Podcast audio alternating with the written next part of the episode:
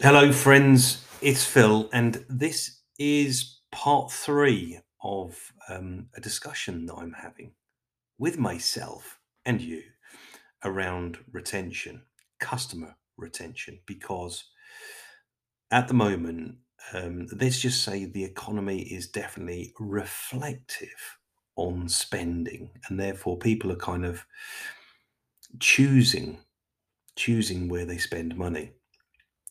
And if anything, they're choosing where they spend money because they're going in two directions. One is they're going in the direction of need based shopping, i.e., I'm going to go to the supermarket, and my particular supermarket is Aldi, Waitrose, Marks and Spencer's, um, Lidl, whichever one.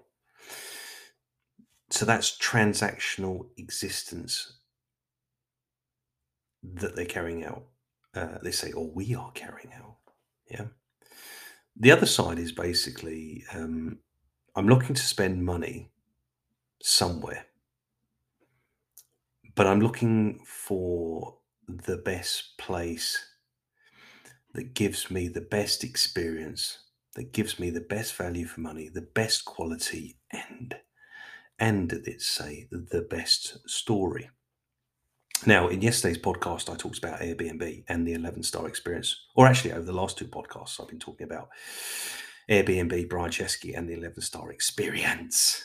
But I wanted to just show an example of um, one particular company that I worked for that uh, at one time in their existence, and I don't think they do it now, but don't quote me. Um, at one time, they created, let's say, an 11 star experience. Well, it was an 11 star, let's call it a six plus seven, somewhere like that.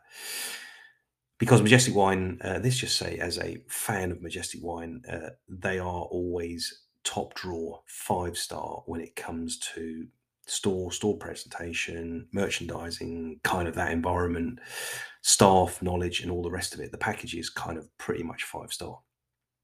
But what makes what made something inside of Majestic a six, seven, or eight star experience is this. So uh, I probably worked for Majestic, uh, well, it was 90, 93 to 95 ish kind of period, sometime around there. I can't remember exactly. But it was just uh, around the uh, the point, the early, early stages where I think I went back to work for them a couple of years later. Mm, that's maybe that's not true, but but the there was the point when e-commerce was beginning, and actually Majestic Wine were quick into digital marketing and uh, and quick into working out how to optimize that product, that that kind of product purchasing mode with the store network, because uh, obviously the Majestic Wine store network meant that you had warehouses like Amazon does now all over the country. So, um, and I think there's a lot from from what I'm learning. There's a lot about Majestic's business model that might have changed, particularly with the e-commerce part. But um, what what I'm talking about, this particular experience that we are talking about is um, a step further than just a transaction. So back in the day, you'd go onto um, the Majestic Wine website and you'd place an order. And I think I worked in the St. Albans branch at the time. And if you placed an order that required gift wrapping, it went to one particular store, which was geared up for gift wrapping, had the space to do gift wrapping and kind of all that sort of stuff. And I think that was St. Albans from memory. But the other thing was um, if you placed an order and it was available in your local branch, I'm based in Harrogate now, if it was available in the Harrogate branch, the order would be sent directly to that branch to fulfill. fulfill. And there's there's nothing particularly seamless in that. There's nothing particularly five star in that. The system worked well, and ultimately I could go to Majestic and pick it up. But here's the thing that they did: that is a story. Some I'm now telling the story some 25 years later about this customer experience. Is that I bought online and placed the order, and then within a few within a time period, I can't remember the time period, but um, we store staff members would phone up the customer primarily to book in the delivery, let's say.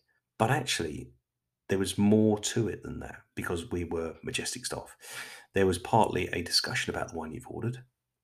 There was, and that's probably just um, my take on it. There was a kind of a dis- discussion and an entry in. Well, let's talk story. Let's talk about what you bought. Fantastic. What is it for? General drinking, party, wedding, blah blah blah. And then there'd be this relationship formed that would be past the five stars. It would be five, it'd be six, it'd be seven, it'd be like a, an eight star relationship. It would be something richer. And then at that point, the old cliche around retail is once someone's bought once, they'll buy again. Is there was always the opportunity because of that seven star experience to basically then add in the well i've noticed you don't have any beer. And actually at the moment we're doing promotion on peroni and we can drop one of those off while we're at it. Oh that's a good idea. I need some beer is the ad sell equally so if you're a little bit cheeky you then get a bit carried away and say well actually also we're doing some uh, Badoit we used to sell loads and loads of Badoit and the funny thing about the Badoit bottles was all too often uh, you'd try and merchandise them in the warehouse they'd fall over because of the type of plastic that they used. I think it was recyclable plastic or meltable plastic. Uh, they were very fragile and always broke. So, the story of the Badwater bottles is every stock take we always had plenty of lossage of the Badwater stack. But let's just go back to this experience: is into the transaction, digital transaction becomes real, then it becomes richer, then it becomes a story and that's just all in the all in the phone call. It's not just hi i'm phoning up to book your delivery which some companies probably think is what's required. And probably other companies that get a wine order probably just send the wine order out because delivery is given. But and i think i'm not sure whether majestic wine do phone up other than say your wine's available now. I don't know. Maybe someone could tell me. But the um but the experience that I have in mind and the story I'm telling is all about ordering online in the early days when things mattered. Let's say, from a digital point of view, the, the early days mattered that you got something right differently. And actually pulling in that customer experience and pulling in the relationship experience and pulling in the story experience and pulling in the knowledge experience and pulling in all of that, plus an ad sell made made a relationship that created a foundation of a relationship because after that relationship you kind of as a customer you knew what to expect online and you also knew what to expect if you went in store. A very personable a very professional a very knowledgeable a very giving customer experience. Very giving customer experience. So what I'm thinking about here, customer retention, it goes back again to 11 star experience.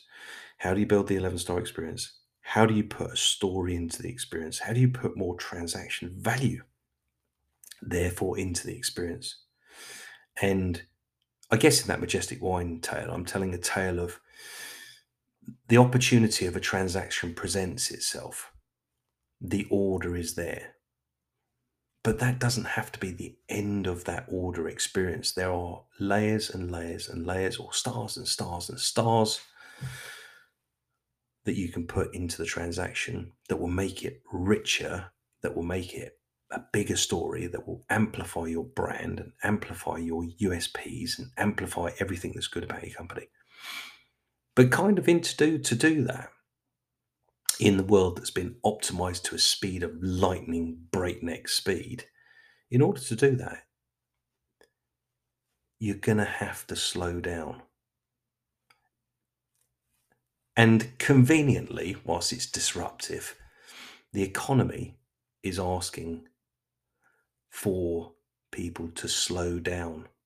But not everyone needs to slow down and stop, slow down, think about the 11 star experience, build a rich, richer experience. Then tell the customers that you're building a richer experience, and they'll tell their friends that they're building a richer experience, and then everyone will go, well, they're doing something different to everyone else.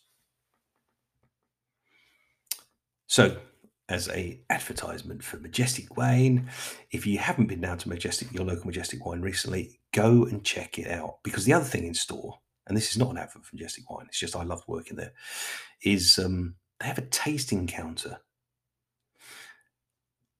And let's say the thing about that is you're not left there on your own, and there's reasons behind that, but you're not left there on your own. Because the first thing is there's a story to tell about the wine and about the experience. There's something to tell. And think about that. A lot of retailers have these try experiences, but do they really, do you really build an experience from that moment, or is it just a convenience? Anyway, look, I'm going to go. Thanks for listening. And that is part three. So if you haven't listened to the previous two episodes, go back and listen. And um, if you can fill in any of my gaps or ask questions, then feel free to message me or drop me an email. But look, if you're interested in um, enhancing your digital strategy, or let's say your customer experience that includes digital, then why not get in touch with me? Uh, I'm Phil, and it's uh, dx3.co.uk. And I would be happy to share a chat. And we'll take it from there. Anyway, thanks for listening. Take care. Up. Bye.